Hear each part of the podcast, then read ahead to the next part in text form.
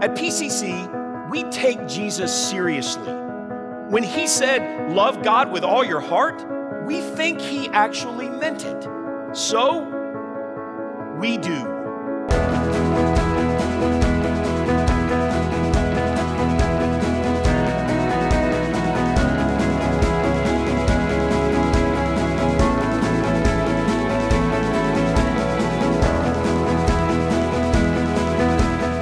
About God from passionate teachers. We make worship and studying the Bible a daily part of our lives. We wrestle with Scripture together and on our own. And we go wherever He leads us to help others do the same thing. Jesus also said, Love your neighbor as yourself. And we think He meant that too. So we spend time together because we think relationships matter. We offer help when it's needed. We live generously. We give sacrificially. And we welcome everybody. We take Jesus seriously, but not ourselves. We're the least likely people with the most amazing God and a passionate vision to love God and to love others. To reach people who don't go to church so that we can all know God, discover purpose, get real, make a difference, and be the change.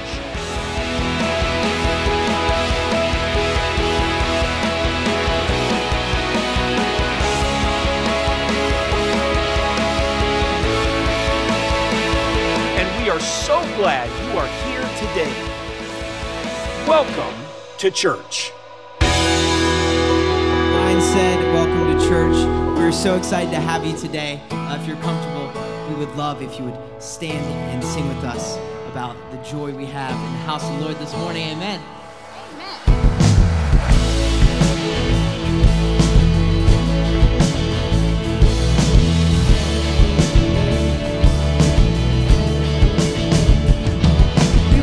Worship the God who was. We worship the God who is. We worship the God who evermore we will be. He opened the prison doors. He parted the raging sea. My God, He holds the victory. Let's sing it. There's joy in the house of the Lord.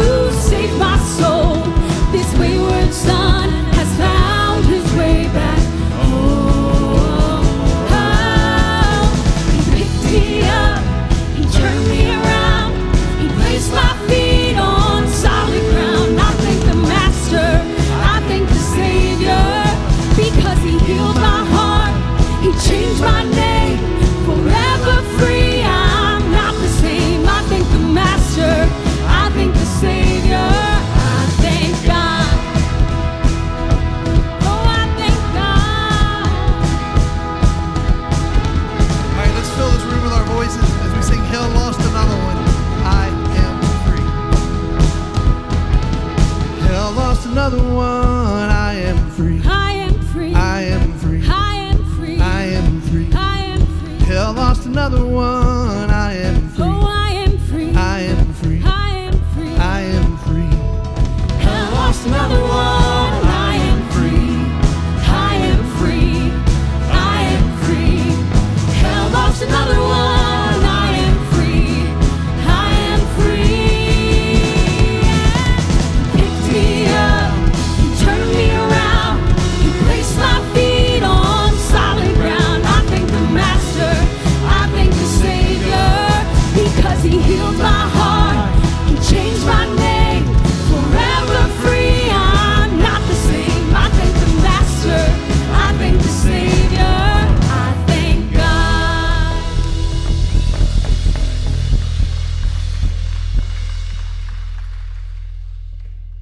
91 2 reads, I will say of the Lord, He is my refuge and my fortress, my God in whom I trust. This next song, which is a PCC original, is based on the 91st Psalm. We all know this world can be a stressful place, and at times we may feel alone or holding on to the wrong things. These lyrics remind us that we have refuge and safety in Jesus. It reminds us that we're in His arms, we are free. So we encourage you to sing and worship with us now as we sing to the one who holds us all. When the wind of this world knocks me over, I can't endure the trials any longer. I'm searching for an answer, one's hard to face. I reach out my call you by name. And I'll keep on holding on to your love and grace. Jesus, cause you alone, my refuge, my strength.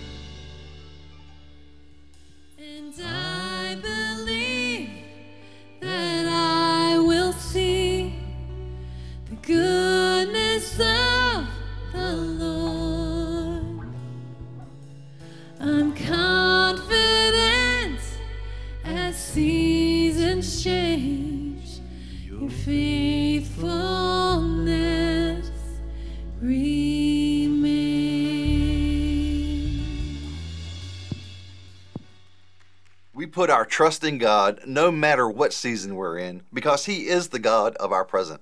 He is the God of our future, and He writes our stories and He holds it all together. So thank you for being here as we celebrate that today.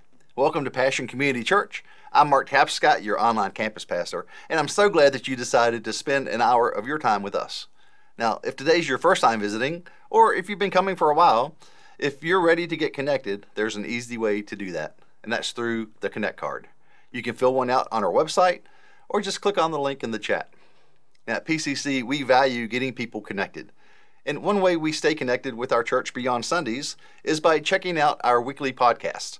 It's called the After Chat. Our two co hosts discuss topics both secular and spiritual in a fun and engaging style. A new episode drops every Wednesday, so check it out wherever you listen to podcasts. Also, if you are a young adult, specifically between the ages of 18 and 30, then another way to get connected is with a brand new group called Crew. Now, Crew is a place for young adults who are looking for a community to form relationships with and others their own age, to discuss questions about faith and to deepen their relationship with Jesus in the process. You can go to our website and search for Crew for more details and to get signed up. Now, this summer, our online campus has hosted a Monday night group where some of us are going through stories in the Old Testament to better understand the overall story of redemption in the Bible. We also have a songwriters group that meets tonight and we'll meet again on August 30th as well. Anyone is welcome, but to join us, you have to go to the website and sign up so we can send you the Zoom link. So if you have a song to share, sign up today, and I'll look forward to seeing you later on tonight. Now, if you've been around here for a while, you probably heard the incredible things that have been happening in our prison ministry. We recently celebrated the fourth anniversary of our Nottoway microcampus, and just two months ago, we launched our second prison campus at the Virginia Correctional Center for Women. Well, today I get to share another piece of exciting news with you. Three weeks ago, we began sending a weekly DVD of our service to every prison in Virginia. That's over 40 facilities, plus a handful of county jails. So not only are we able to reach almost 175 men and women in person at NCC and VCCW, but now we are sharing our service with 24,000 people all over the state. Now, as nice as it would be to have every single one of them watching, we know that's not feasible, but we know that God is going to use this opportunity to change lives, and for that, we're grateful. Now, our prison ministry is growing leaps and bounds because of your support. See, when you give here, you're helping us to go inside prison walls to share the grace, love, and forgiveness of God with potentially thousands of people. God is at work in our prisons, and we can't wait to see what happens next. Now, if you would like to continue to support our efforts, or if you want to make your first gift today, you can do so safely and securely on our website, or you can just click on the link in the chat. Would you pray with me?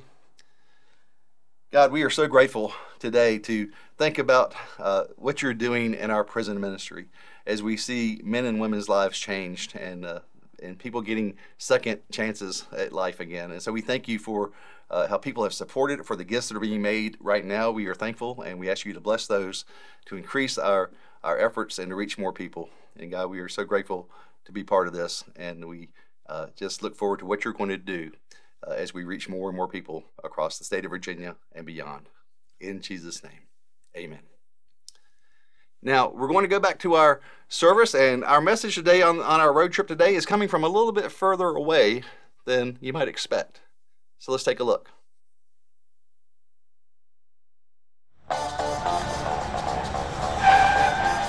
Road trip, baby. Come on, guys. Let's get in. It's time to go. I got shotgun.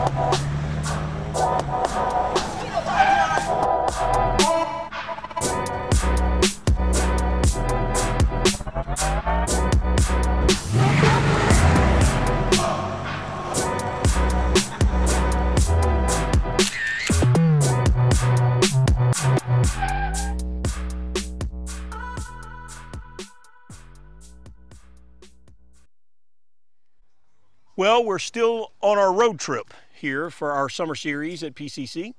A literal road trip today with an incredibly important, even if it's a familiar story from the Bible, one that I hope will have new meaning for all of us in the next few minutes. Where I am right now is also relevant. It's a place that is the perfect place to talk about today's road trip scripture we sometimes like to take our whole church on a field trip, a road trip, if you will, to a place where only a few of us can go. So allow God to speak to you today from the other side of the planet. Welcome to Tanzania.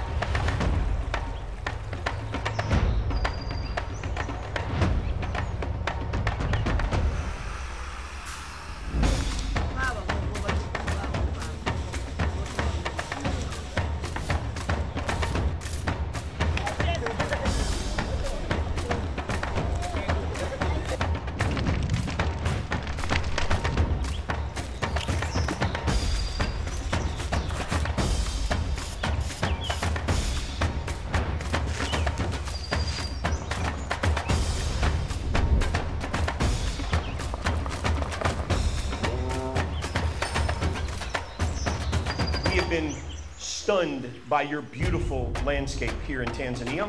wamefurahishwa sana na mwonekano wa nchi nzima ya Tanzania. We believe that God called us across an ocean and across a culture to be with you. And we're honored to be with you, worshiping God with you today.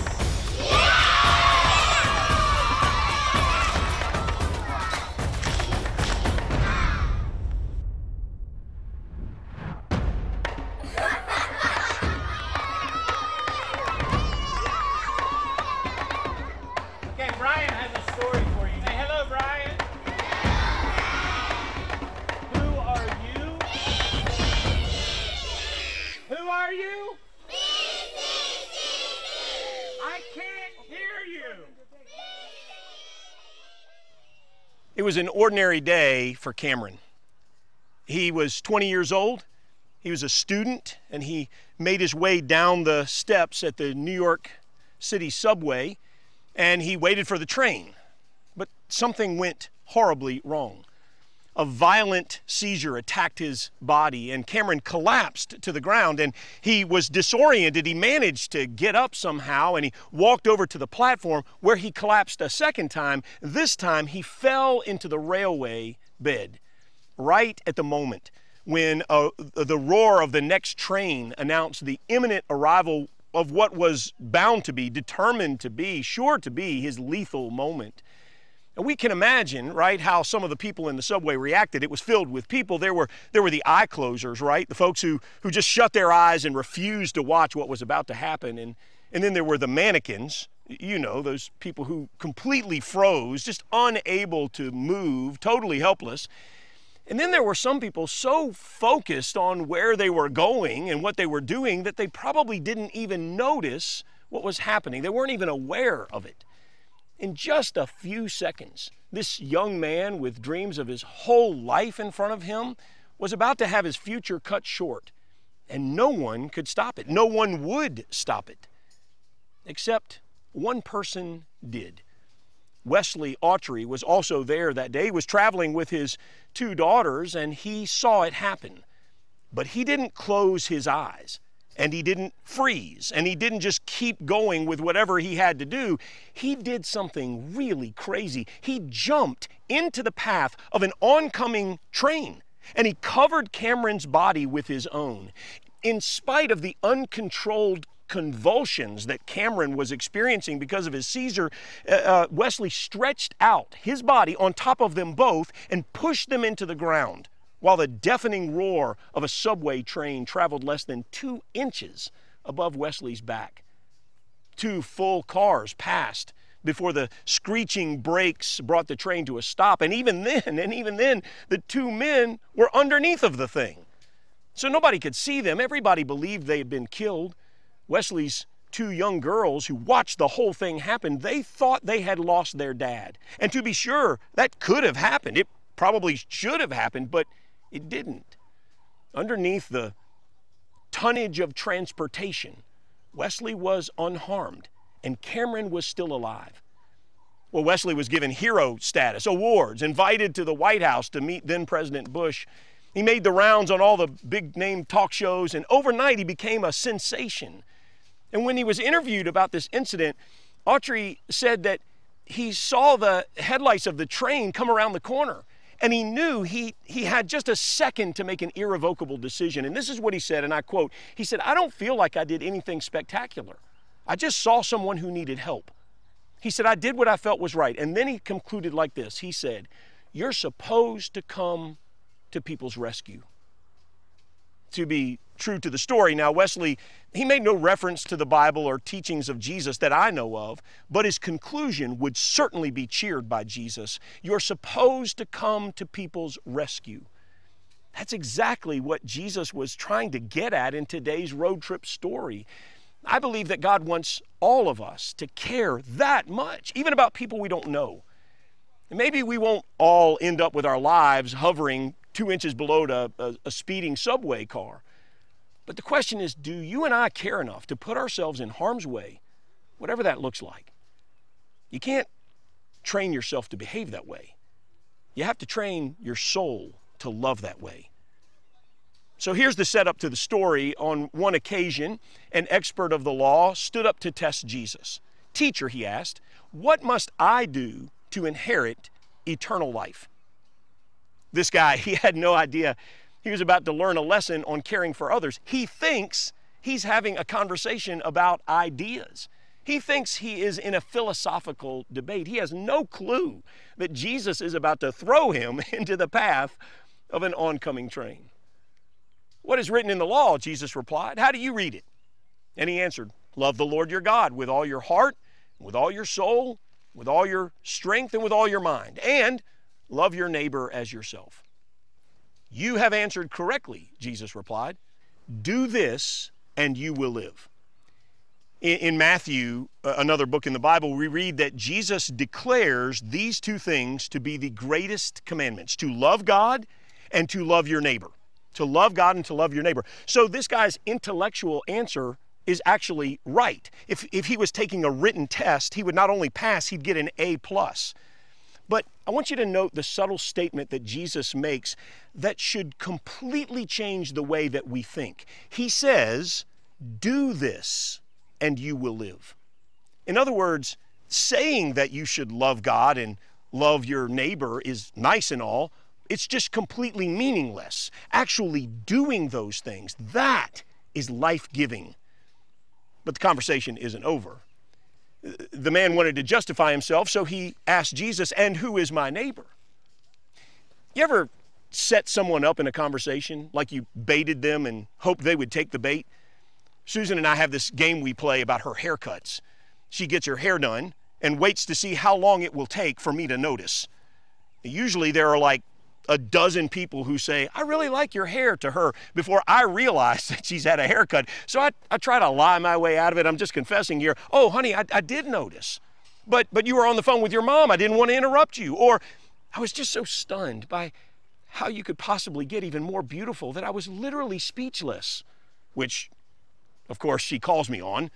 Now, since we share calendars, I just have her calendar talk to my calendar and alert me when her haircut appointment happens. Jesus sets this guy up. He knew the guy was going to ask the question, Who's your neighbor?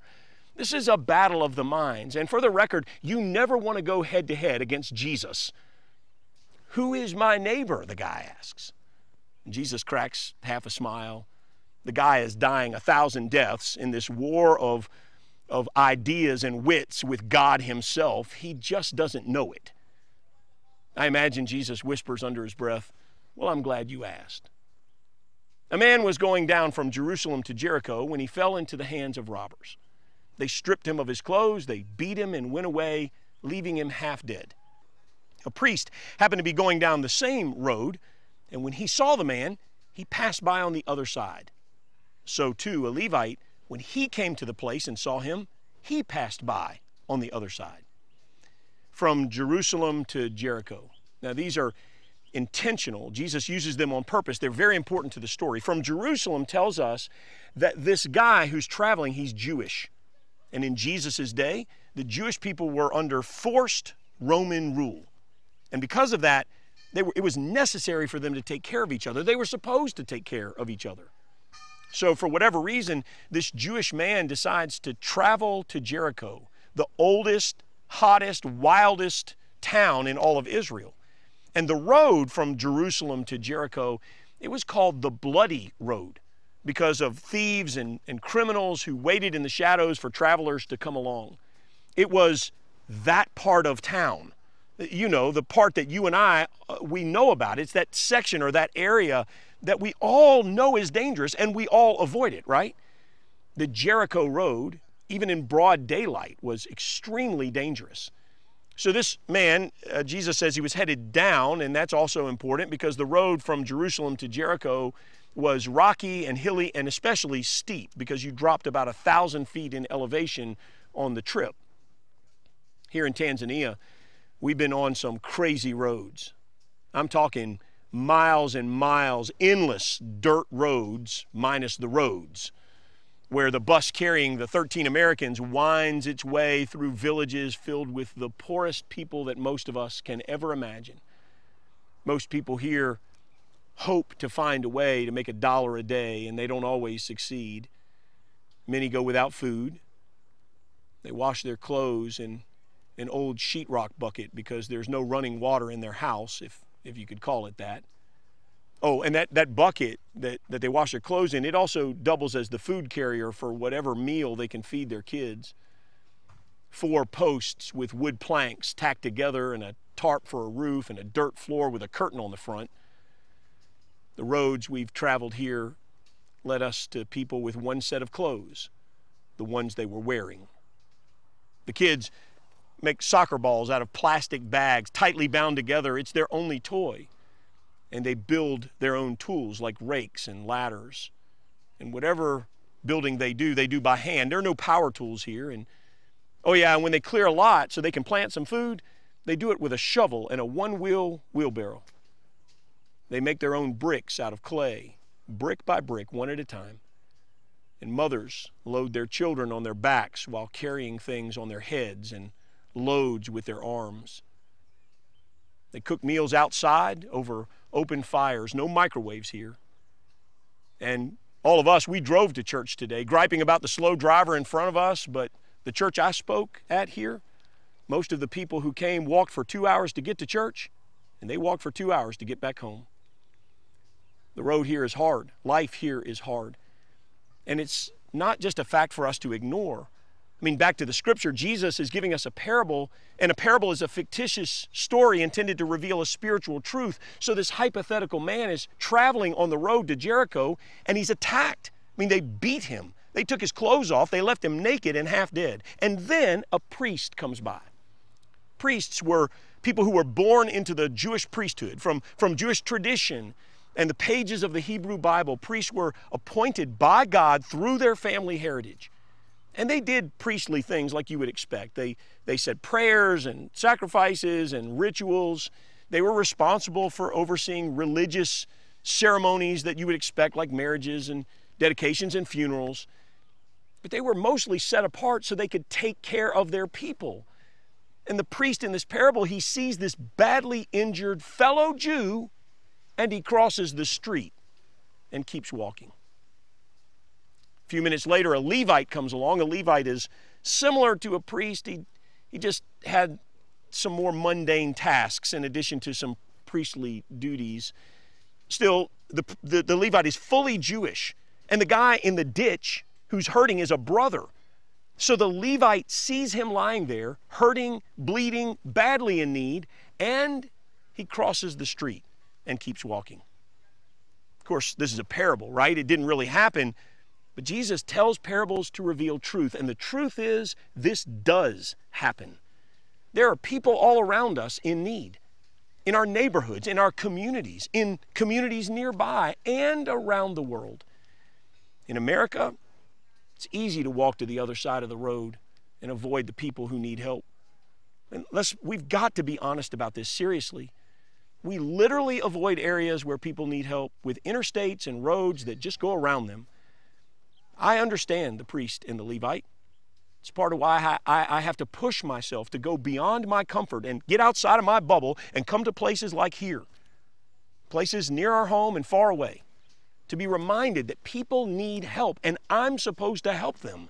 It's why our church this year sent a hundred plus students and, and adults to Walterboro, South Carolina to help people in need. It's why we have do good projects around every campus to help people in need. It's why your church helps hundreds of people with food and shelter and, and heating in the winter or all around Virginia. It's why we went to Fort Myers, Florida earlier this year to help people after a hurricane catastrophe. It's why a team went to Belize and a group is in the Amazon. It's why there's a team here in Tanzania. Speaking of Tanzania, our focus here is Save Life English Medium School. which is really an oasis in the middle of poverty and hunger and hopelessness.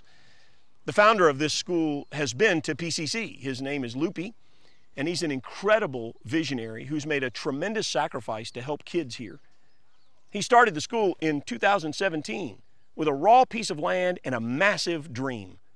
Today, just six years later, there are nearly 300 kids coming to this school, 41 of whom are orphans and come here for free. Here, they drilled the only well in the entire area. They built a fish farm where they raise 5,000 fish to eat. They grow their own vegetables, they milk their own cows, they carefully harvest their own firewood so they can cook. Loopy takes no salary, but he did take in 15 orphans to live with him because they had nowhere else to go. He has a small farm and he, he uses most of the harvest for food at the school, but he sells some of it, carrying it to market on the back of his motorcycle, which is the only vehicle that he has. I come here and I'm stunned.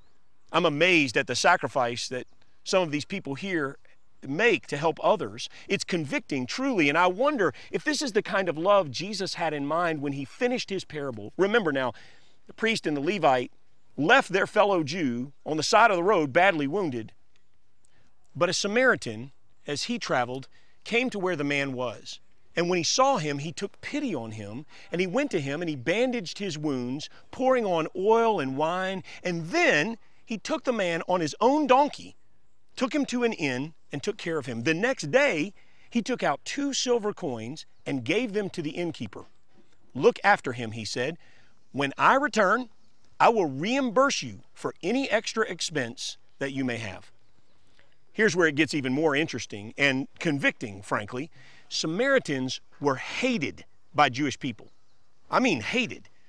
When the Assyrians conquered Israel in 722 BC, they took a bunch of Jewish people from their Jewish community and they exported them and forced them to live somewhere else. Then they took a bunch of people over here in this community, the Assyrian community, and they brought them in to where the other Jews remained. And over time, what happened was natural. They intermarried. And that was a cardinal sin for Jews in Jesus' day. So, pure blood Jewish people looked at their half blood Jewish brothers and sisters in Samaria like they were half blood, which was almost worse than no blood. They were despised and unwanted and disowned. A Jew would never talk to a Samaritan, and Samaritans hated them for it. So, after his own people ignore his beaten, bloodied body, the Samaritan comes along and we expect him to walk by. I mean, after all, the Jew wouldn't help him if he was the one in the ditch. But the unthinkable happens. The one person who's supposed to be the enemy, the guy with tainted blood, who was supposed to and expected to, within his right, leave the guy in the ditch, he not only stops, but he risks being attacked by the very criminals who were probably still around. And he uses his scarce resources to dress the wounds, and he lifts the guy up and puts him on his own donkey, and he puts him up at the hotel at his own expense, and he guarantees any cost with his own credit. And he promises to return and check on him. I mean, who does that? A person who cares. That's all. And that's the story of the parable. The lesson Jesus is trying to teach all of us today, the characteristic that God wants all of us to have Caring is more than words, it's action. But the action comes from something in here, it begins in here. Which of these three do you think was a neighbor to the man who fell into the hands of robbers? Jesus asked. The expert of the law replied, The one who had mercy on him. Jesus told him, Go and do likewise. Go and do likewise. Go and do likewise. What does that mean? Well, I think it means risk and sacrifice. Risk and sacrifice. There's no safe way to help somebody in need or to show them that you care. Not really. One day while we were here, we had a little extra time, and I asked our hosts if they would take us to see some crocodiles. And so they took us to this bridge, if you could call it a bridge. It was this rickety patchwork of old planks and wire and fencing that bounced as we hung tentatively 50 feet above the muddy river, where supposedly hiding below the surface were some of Earth's most ancient and vicious reptiles. And we never saw any crocodiles, but What we did see was a woman trying to push her bike, which was completely loaded with supplies, up this hill, and she was struggling. So the two 15 year olds on our trip, Levi and Sebastian, they decided to help her. They pushed her bike, what we thought was just up to the top of this little hill. And so as they started pushing, the rest of us turned around to continue our search for the elusive crocodiles. A few minutes later, someone said, Hey, where's Levi and Sebastian? And we all shrugged our shoulders as we realized that they never came back. So we tried to call them, but there was no cell phone signal. Panicking now, our anxiety rising, we all jumped into the bus. We raced in the direction that we had last seen them go. And the more we drove, the more worried we got. In fact, Josh Bartlam, our videographer, finally jumped out of the bus to fly the drone to see if we could spot them from the sky. It shouldn't be that hard. They were the only two white teenagers anywhere. But just before liftoff, we saw those two kids in the distance. They had pushed that woman's bike and all of her belongings all the way to her home with little thought to how they would find their way back. When we found them, Levi said in true teenage fashion, he said, I'm 15 years old. You don't have to worry about me. Here's the truth there's no way around this, by the way.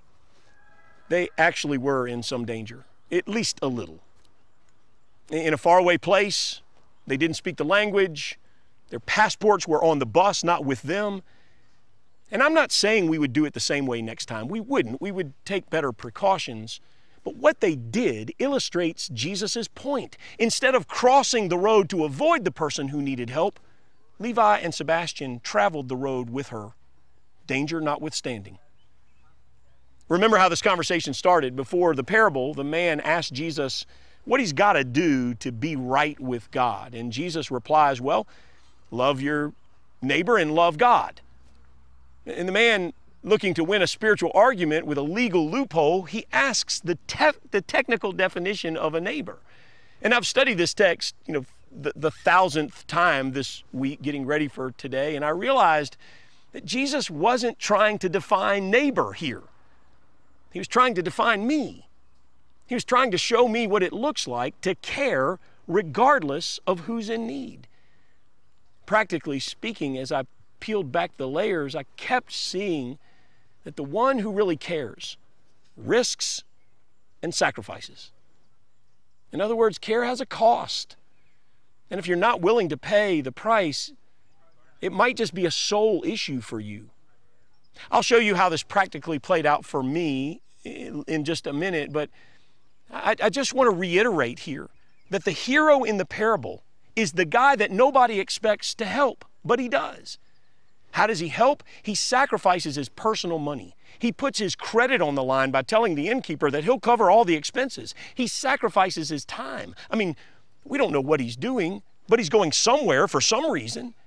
It's not like he's sitting there thinking, man, I just can't wait till there's a crisis and I can help somebody in need. I finally understood that the Good Samaritan was just like you and me.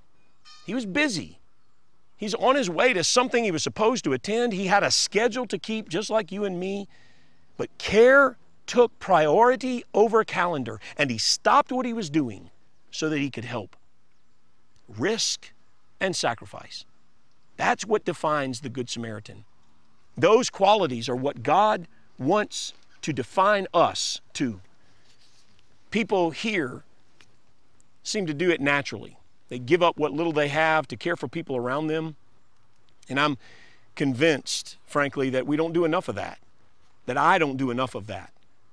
So while I'm here, I met this little girl named Penel. She's albino in a culture that often treats this rare pigmentation anomaly like a spiritual curse, Re- really, literally. Outside of Save Life English Medium School, Penel is shunned and bullied and mistreated. Oh, and she's also an orphan and she's special needs. She stood out to me not just because of her skin color, but because I don't really know why. But my heart broke for her. And so I, I talked with my wife, Susan, who's here with me, and, and I asked Loopy, the leader of the school, I said, Can Susan and I take care of Penel? We want to make sure she's fed and clothed and has glasses, and, and we want to pay for her schooling. Is that a sacrifice for me? Yes, it is. But let's face it, I'm still going home to my remote controls, my climate control, my cruise control. The team who came here with me came to help build the next classroom for this school, and that work is happening behind me now. We also came to meet kids at this school, to play with them, to get to know them, to do a, a mega camp with them, to build relationships and remind them that they're not alone. And most importantly, we came to tell these kids that Jesus loves them. We got to teach them that, many of them hearing that message for the very first time in their entire lives. And along the way, we fell in love with them too. That's what happens when you care. When you risk and you sacrifice, it leads to love. I want to remind you today that Jesus' command to go and do likewise, it's not limited to parables and missionaries. It's a command for every one of his followers. If you are a follower of Jesus here today, you cannot ignore this.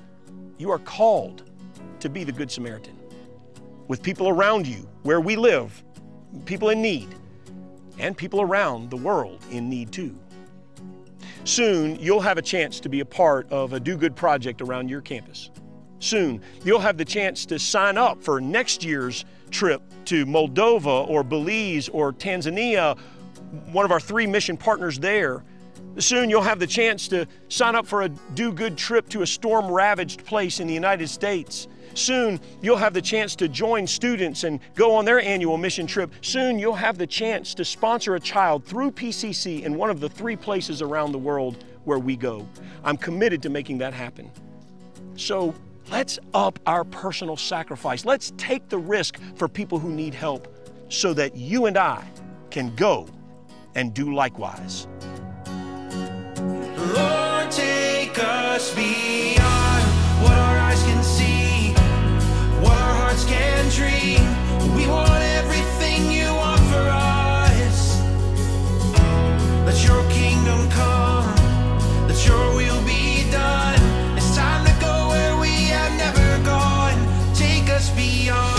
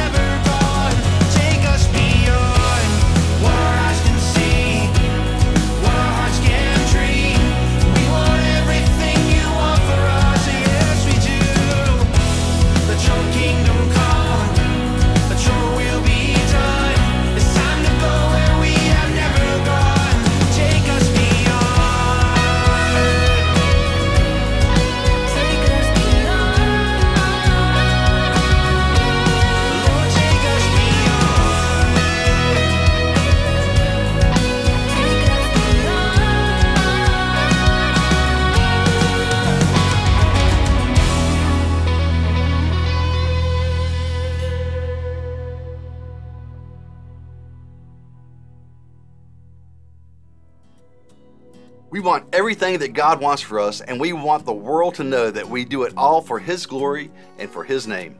So let's commit to doing what Brian said. Don't be afraid of the risk or the sacrifice it takes to care for others, because it'll lead us to love, the kind of love that Jesus wants for us. Now, if you're ready to put Jesus' command to go and do likewise into action, you can start right now by signing up to do good. There are people in need in the communities at every one of our campuses, and all you have to do is get out your phone and scan this QR code to let us know that you're interested in helping and to get signed up for an opportunity to do good with one of our teams. So, thank you again for being here today, and I hope you'll come back next week as we continue our road trip series. We'll see you then.